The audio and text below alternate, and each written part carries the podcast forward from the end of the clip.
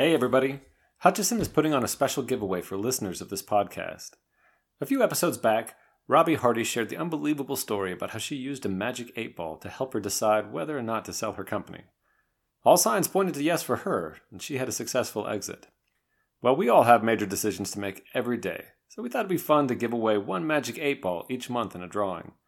To enter the drawing, all you need to do is write a review on Apple Podcasts or wherever you listen and let us know by sending an email to podcast at hutchlaw.com. That's podcast, P O D C A S T, at hutchlaw.com. Therapy has been one of the, my superpowers, like being a founder, especially in the later stages. It's an incredibly lonely job, right? Like, there are very few people in your personal life that are going to be able to relate to what it's like to try to found a company externally it looks amazing. Oh you're running your own business. You have so much autonomy. Like you're the boss but like there's a lot of stresses and and things that are going to go unseen by them and you're and you're going to find early on it's difficult to even talk about them because it kind of just like sounds like oh you're complaining. You don't you have millions of dollars in funding. Hello and welcome to the founder shares podcast. We're so happy that you've chosen to spend some time with us. I'm your host trevor schmidt I'm an attorney at Hutchison, a law firm in Raleigh, North Carolina. We work with founders and entrepreneurs in technology and life science companies start up, operate, get funded, and exit. We are daily inspired by the people we work with and want a chance to share some of these stories with you, our listener. So, whether you're already an entrepreneur, want to be one someday, or are just fascinated by the stories of how a business goes from idea to success, or not such a success, this podcast is for you. Today's guest is Andrew Sampson, CEO of Rainway. Based in Seattle, Rainway is a platform that allows developers to build applications that leverage low latency real time streaming.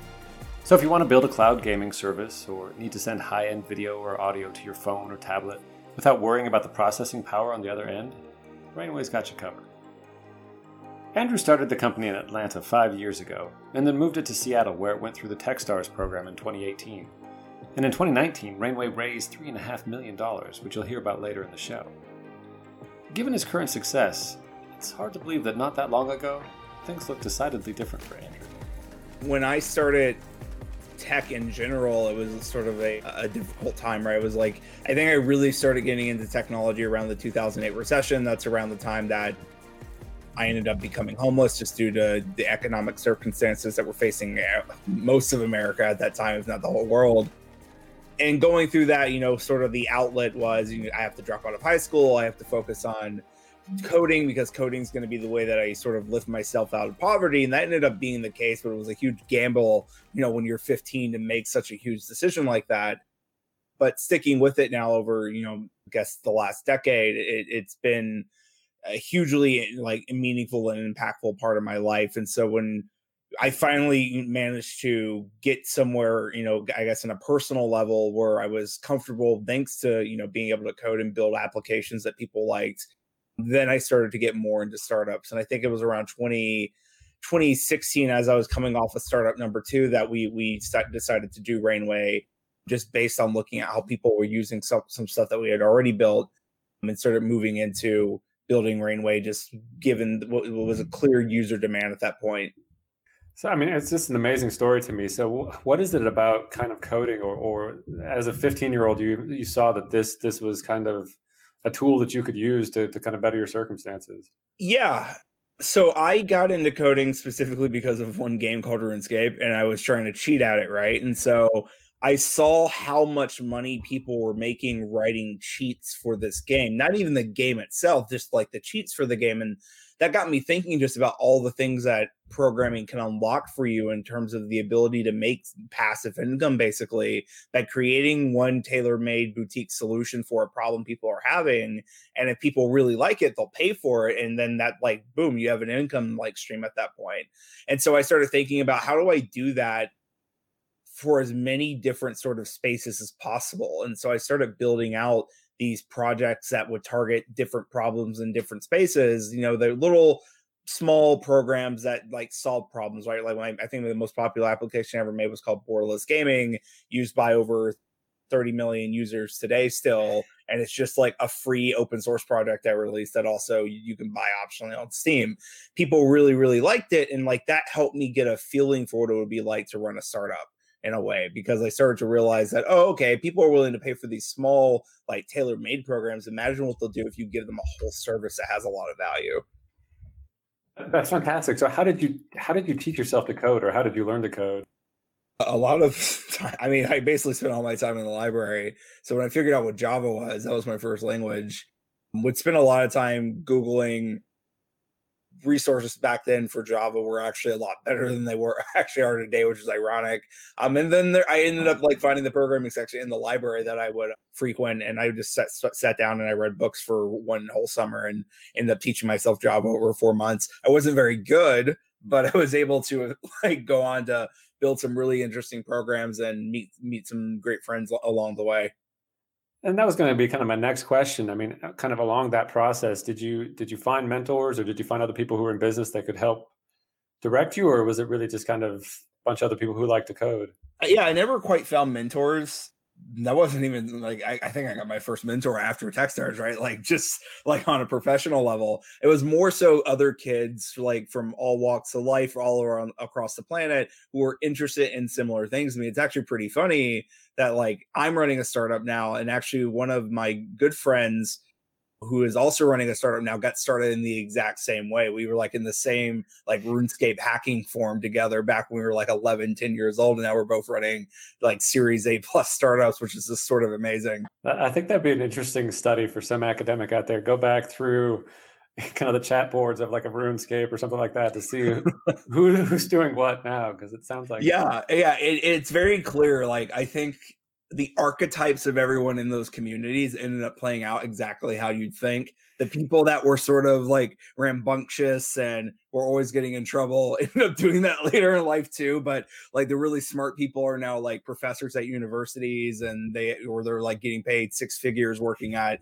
like Google's and Microsoft's and the and the folks that were always a little bit more business oriented like myself and like my friend were now running startups. So it was just like, yeah, I, I think like if you studied us, like that's sort of like a 10 year documentary be a really interesting turnout. There we go. For somebody out there listening, there, there's a study for you. So you you'd mentioned that before Rainway, you had a couple other startups, or at least another startup. So, what was the the first business, and how did you get into that? Yeah, I guess my first real startup was a little company called Auris. I mean, this is like I guess my ramp up story, which is we decided it would be a great idea around the time Spotify was starting to boom to make a clone of Spotify that would allow you to listen to all music for free. And I can tell you how well that turned out. One lawsuit from the recording industry later, we shut down and then we start I started thinking about new ideas to work on. And then the next idea we got was well, the next idea I got was Ulterius, which was a suite of remote administration tools that you could uh, access from within your web browser. And that's when I met my co founder, Evan.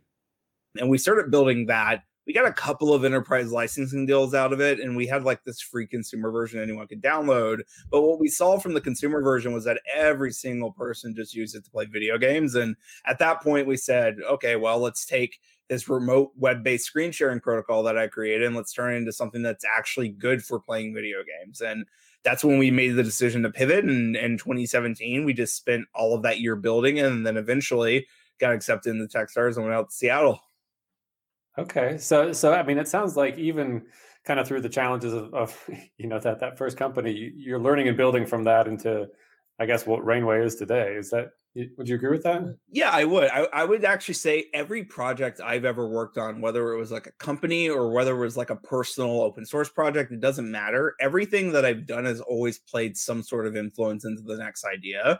Like I can already, I, I can see a lot of the influence, like one of my first large projects, Netflix Roulette, inside of Rainway today, right? Just like from some of the sort of the design methodologies that we implemented because of those things that I did all those years ago. Some things evolve and you realize that that may not be the best approach, but that means you have learned from those sort of past experiences. So it's always important to implement them in some way in, in for your next big idea. So, I mean, if there was a 15 year old kid listening to you right now, kind of what piece of what would you suggest that they do to kind of chart a path that's similar to yours? Oof. Don't.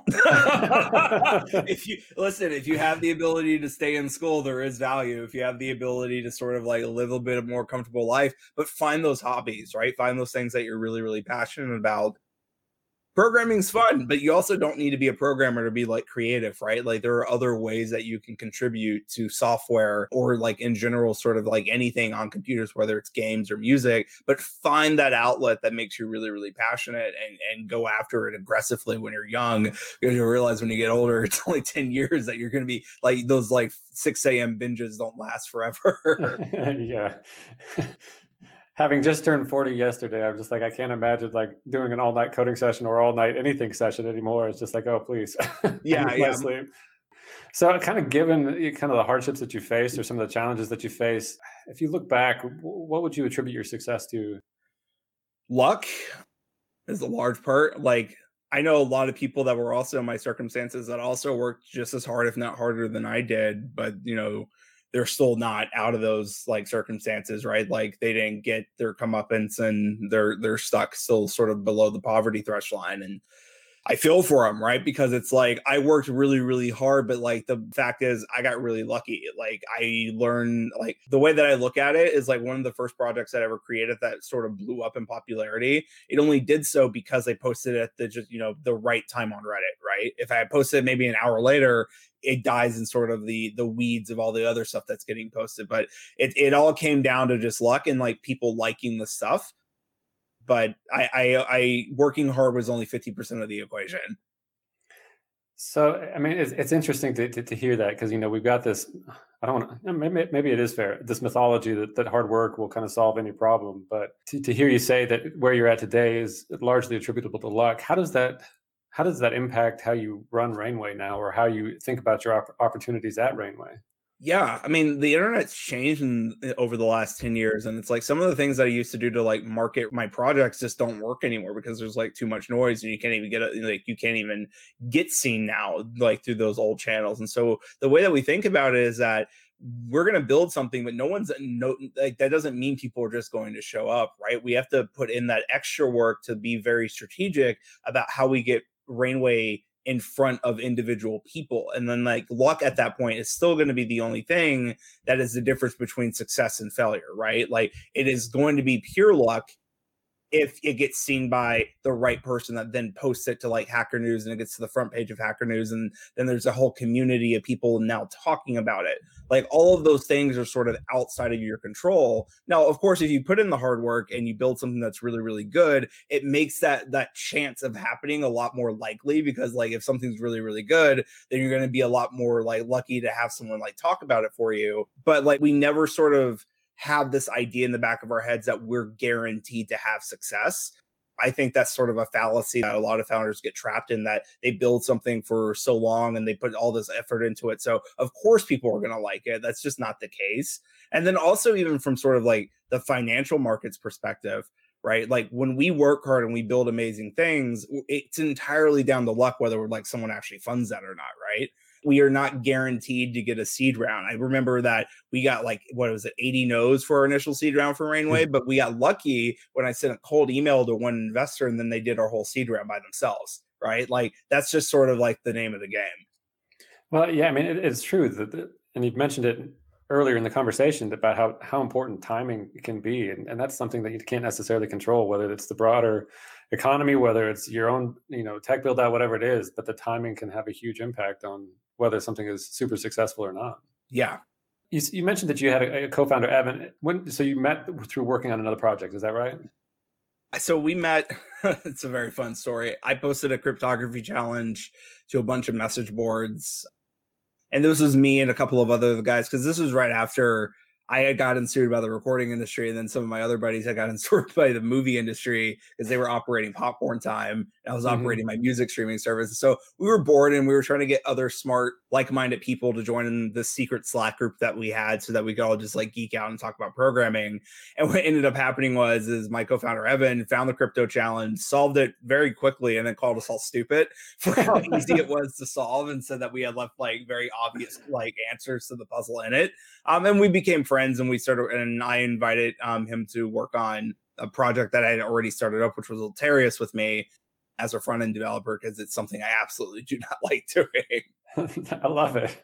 Yeah, you guys are stupid. This was easy. Here, let's, let's work together.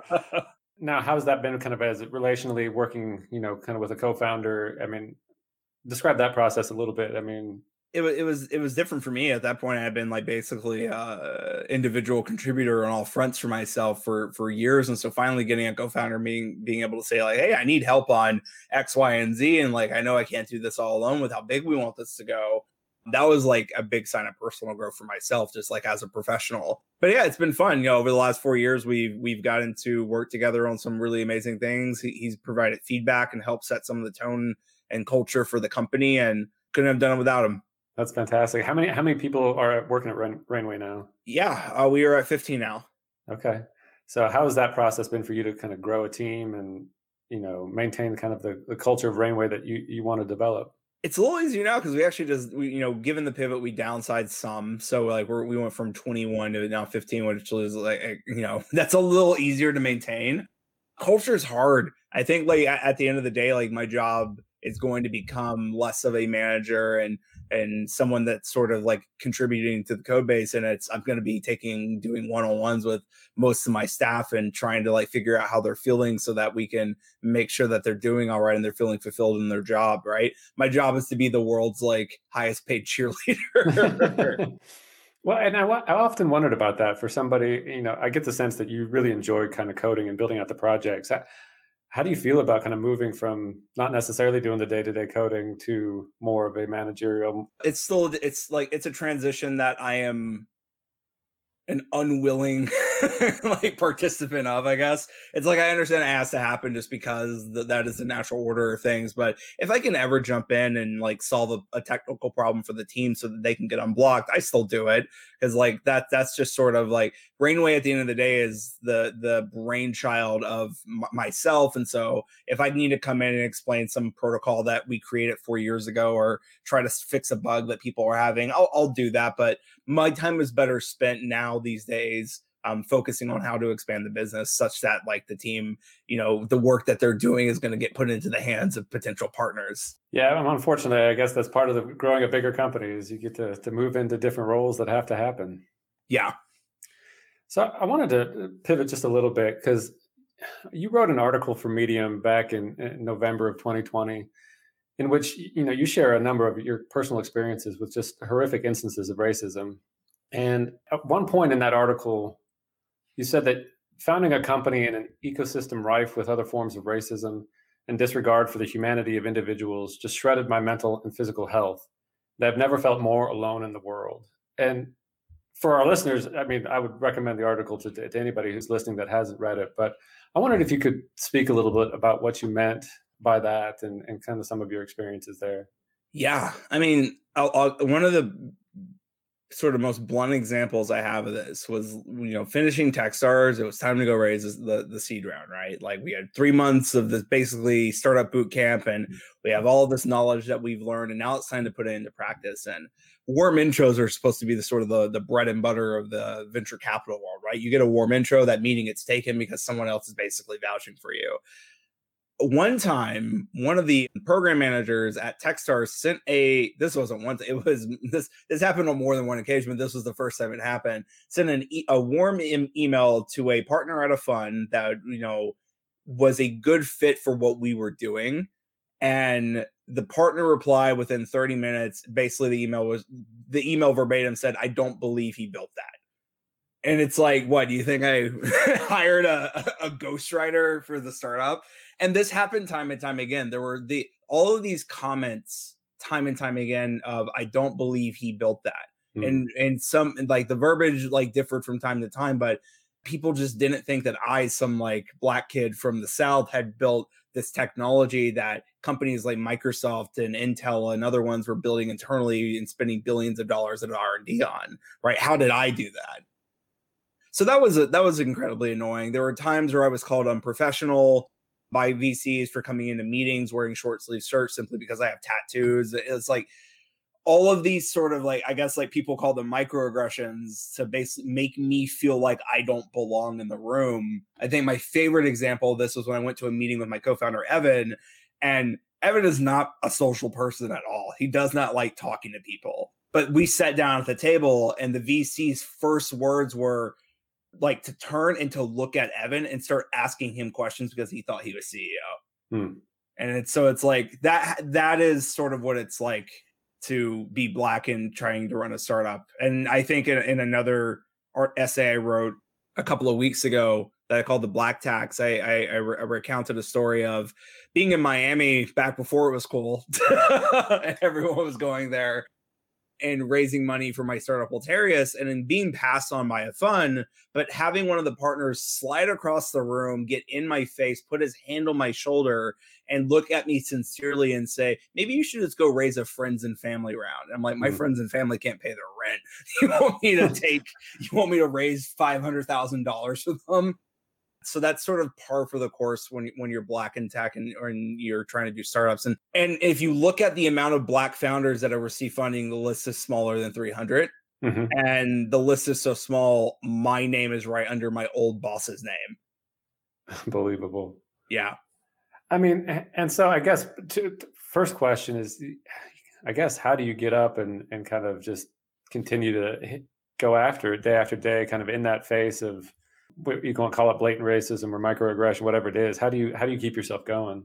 Knowing that if I'm able to make it and I can stand up in the face of these challenges, that I can finally sort of break a cycle and provide an end to the next generation of black founders, right? If I can struggle today to give them a ladder where they can skip past some of the bullshit of these other some of these other VCs and just sort of the general like culture of tech and venture capital overall, then I want to do that, right? Because like if I can help them reach success without going through some all, all the hardship that we had to, that is sort of my my ideal outcome. I don't I think for a lot of like black founders, we realize we're not just working for ourselves, right? Like building wealth and building out a successful company is great, but we're really doing it for like the next generation of black founders. And uh, I find that interesting. Is that is something that you, you almost daily think about? So, in addition to the pressures of, you know, just running a startup and how hard that is, to, to also have that additional pressure of, of knowing that you're trying to accomplish this for greater purposes too. Yeah, I mean, like when I get messages from like black people saying you know they look up to me and they're and you know they find the words that i write inspiring and that they've been following me for years and you know it's helped motivate them to do things in their personal life. Those words mean the, the world to me. And I cherish those and I and I use them sort of as the fuel to get back to work if I'm ever like feeling in a funk. But these days, you know, sort of the approach I take to racism overall is like I just eat them alive. like, I just like, you know, five years ago I would have been a little bit more timid and I would have like sort of like took it on the chin and be like, oh, this is just something I'm gonna have to deal with but now having sort of re- like i think one, one of my my good buddies put it perfectly he's like with the amount of success that you've achieved in just the last two years alone you've done more than 90% of most white founders have done in a lifetime. And like that was sort of a, an eye-opening experience for me to hear that from someone where now i'm a little bit more confident and i have sort of some of that arrogance of those stanford graduates that have like are fresh coming out of school and think like they own the world.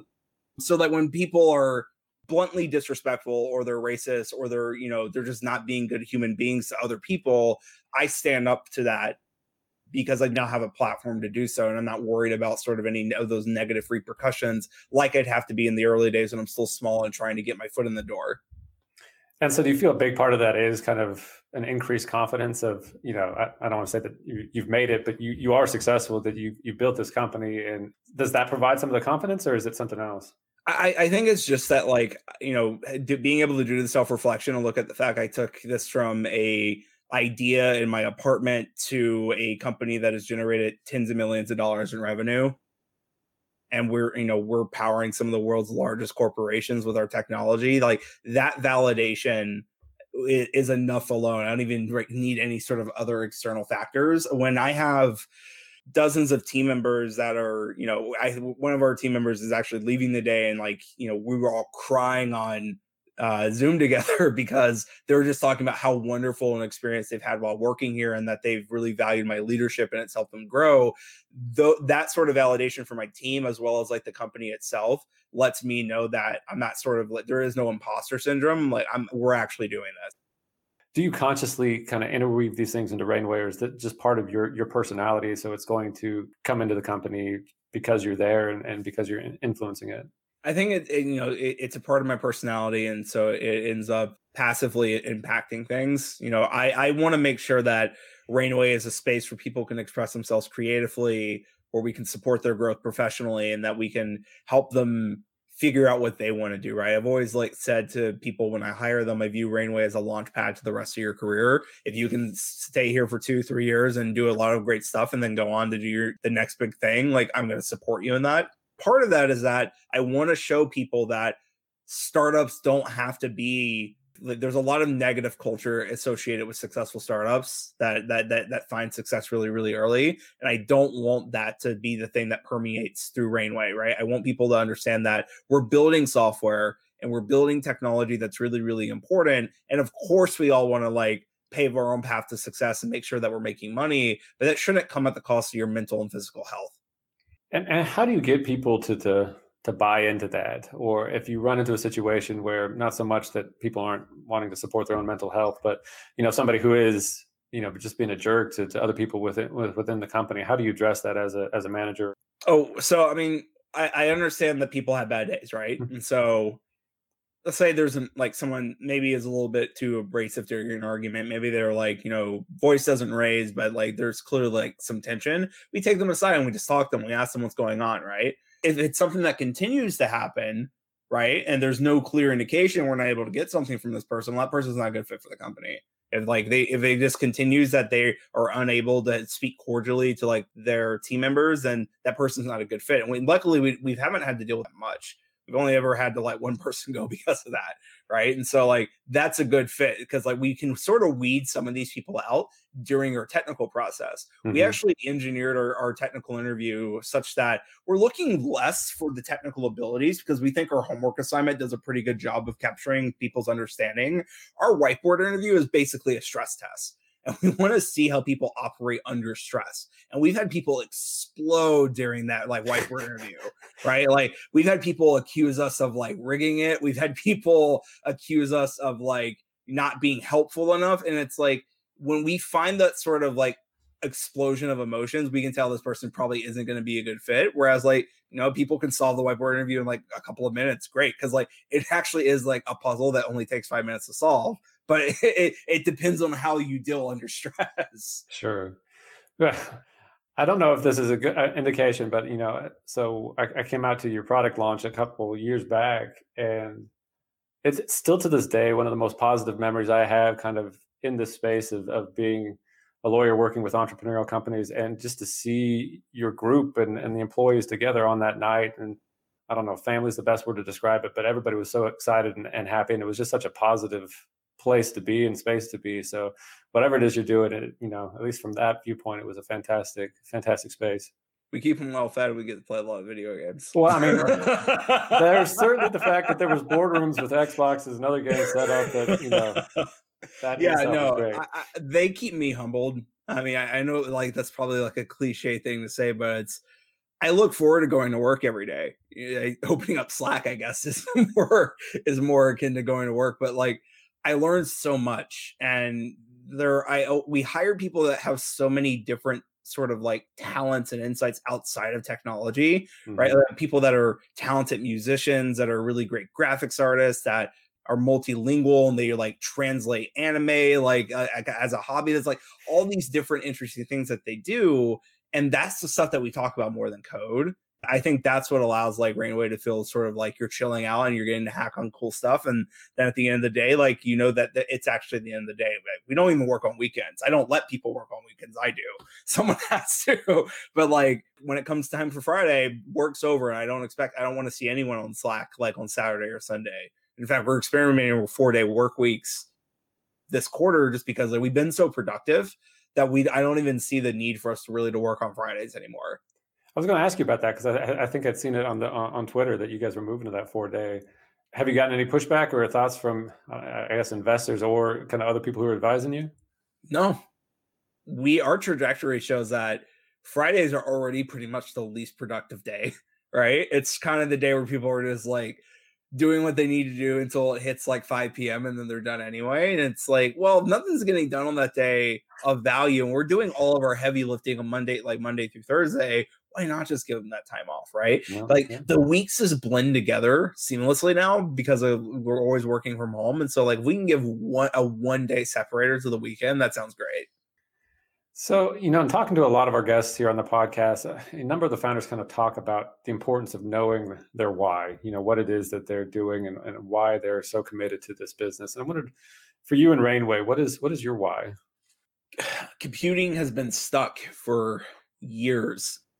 We've been trying, like as a species, to pack more processing power into smaller form factors, but eventually, like there's going to hit a physical limit on the amount of processing power you can fit in your hand without it like superheating and melting through right? And so and like that was sort of the first step and then when covid hit we we started looking at well now there's like millions of people all across the planet that just are not going to be able to actually do remote learning or remote work because they don't have computers at home that are capable of doing this. They don't have the means to go out and buy an $800 new laptop or buy a $1200 macbook just to like actually do their schoolwork and so as we started thinking more and more about all, all these problems that exist around the fact that people need heavy processing on the sort of local environment, we saw that our technology solves this problem, right? If someone like Adobe can take the entire suite of Adobe Creative Cloud and actually put it in the cloud, so someone on a Chromebook can open up Google Chrome, go to Adobe's website, and use Photoshop, After Effects,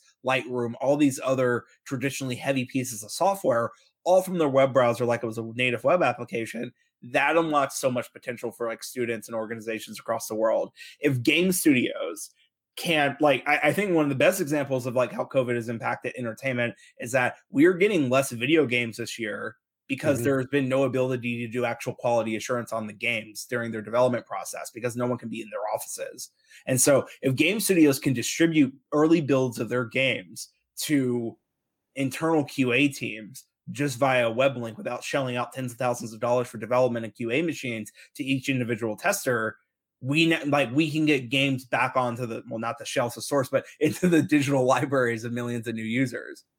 And so all of these different problems, and there's so many, are solved by just removing processing from the local environment and mm-hmm. having everything be in the cloud and streaming this high fidelity data. Our tech solved that problem for gaming on a consumer experience. And now we see that we can solve the whole world's problems basically through offering this as an enterprise model. And so that's what we're doing now. So it sounds like that kind of that that tech challenge and solving that has been consistently the reason for for Rainway from the beginning. Is that is that correct? Yeah, I would say so. The tech is the hardest piece. I mean, building on a great user experience around like difficult to build technology is its own like challenge, but there's a reason that, you know, we have some of the world's largest companies using our technology It's because we perfected it and even with all the money in the world, it's a hard problem to solve. So as, as you move into this kind of enterprise space and this this transition for the company, what are some of the biggest challenges that are facing Rainway in the near future? I would say like the only I mean realistically, right, as like a founder that has traditionally built consumer software and consumer and consumer products, learning to do a sales process is the challenge I have to do is now as a CEO. Right now, we're we're we've shifted our entire sort of purview as a company, and basically the way that the best way to describe it is it's as if we were a brand new startup. Mm-hmm. So we mm-hmm. have brand new KPIs that we have to hit, brand new sort of metrics that we have to show for, Mm-hmm. before we can even think about say like raising another round of funding because we have to show that we've pivoted and we found success in that pivot. And so yeah we have to basically operate like we're a seed stage company again which is really really fun actually. Like we've been enjoying it. I was gonna say i imagine that's got somewhat of an energizing effect on on a team. Yeah i mean getting to basically say hey listen let's tear down this product and build up brand uh, like brand new learning from all everything that we've done over the last four years like people were really stoked about that and I was wondering, as I was thinking about your transition, does is there anything within the team where you know people were excited to be working on a gaming platform, or you know excited to be in that space, and then there's this hesitation to move away from maybe a game centric application to, to something that may not be as exciting. Uh, is there any pushback on that, or is it just it's a technological problem that needs to be solved? I think that most people are really, really excited about this use case actually more so than the gaming product. People enjoy it and people use it. And like the, it hasn't gone anywhere. Mm-hmm. Uh, I think generally, like most of the engineers on the Rainway team like the product that we built for the users, but don't like the users themselves. um, gamers are just, you know, like love them or hate them. They they can be pretty opinionated and they want things without getting anything in return. Yeah, unfortunately, it can be a pretty caustic bunch. yeah, yeah. Moving away, people, most engineers are just happy not have to do user support anymore. that was really fun. I bet that is a highlight. Yeah, yeah. Sure. So, random question: You playing any games these days? Uh, yeah, Kingdom Hearts just came out on PC, so that's going to be my life for the next uh, four days. Excellent. playing through all what six of them. Very good. Well, there you go. Now we see why we're really moving to a four day work week. Absolutely. That that was the real reason I saw Kingdom Hearts was coming out. right. Get, get, it on the pipeline. so, you know, we are the Founder Shares podcast. And I, I like to ask all of our guests, you know, if there's one piece of advice that you could give to someone who's just starting a business or thinking about starting a business or on the early stages of their company, you know, what's one piece of advice that you would share with them?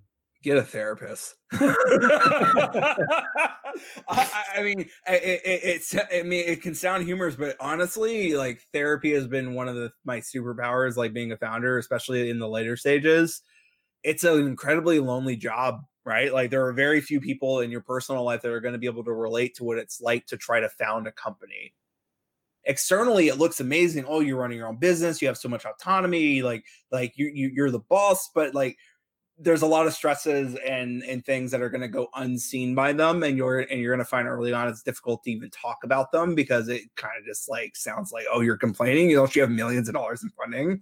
So therapy is a really is really good because you need to be on top of your game to be able to actually build your business and lead your team and so make sure you take care of your mental health. That's great advice and i don't think it's one that i've heard before so i appreciate that. No problem. Yeah i mean and i guess talk to that a little bit i mean I do imagine that being kind of at the top of the business is really lonely in some respects, and and I don't know, not being able to talk about all the problems with you know people below you. So, do you find is there a group of other people that you can talk to, other CEOs, or is it is it really just a, a lonely front? It can be a lonely front. I think I'm pretty lucky that I ended up getting the Thiel Fellowship back in 2018 because I'm now just friends with a lot of founders, which is not something I expected. And so now having sort of all these other CEOs in my life who are also going through their own like struggles and you know I have friends who are pivoting I have friends who have shut down their businesses and Techstars was also a big help in giving me a network of friends that I can lean on. All of that has been incredibly helpful. I don't think I would have survived as long as I have if I didn't have those friends where I could go and sort of complain about my problems to a degree. You don't want to like try you don't want them to be your therapist but being right. able to just have someone relate to what you're going through that that that can make the difference well, I was going to ask, you know, is there a sense of vulnerability amongst the Thiel Fellows or amongst other Techstar founders? Is it are there people you can talk to? Yeah, I guess that just comes down to general friendship. How much are you willing to share, and like how trustworthy is a person? Well, good. So, any way that people can get in touch with you, or if they want to learn more about Rainway, what's the best way they can find out more? Best way to find out about Rainway is rainway.com. And if you want to follow me on Twitter, it's at AndrewMD5 it's it's a great follow for anybody who's looking for it. It's very entertaining and always interesting. Yeah, got a new essay coming out today, hopefully. Oh, good. Yeah, I'll be sure to check that out. But Andrew, I thank you so much for for coming on and for the conversation, and it, it's been a lot of fun. Yeah, it was good chatting with you. That was Andrew Sampson, CEO of Rainway, which you can find out more about at rainway.com. That's R A I N W A Y.com. If you're a founder or business owner and need legal advice, we'd love to hear from you. You can start by visiting our website at hutchlaw.com. That's H U T C H L A W.com. We have the capacity to help you out with just about any legal need your company may be facing. We're passionate about the innovation economy and ready to help you on your entrepreneurial journey. This show was edited and produced by Earfluence. I'm Trevor Schmidt, and we'll talk to you next time on the Founder Shares Podcast.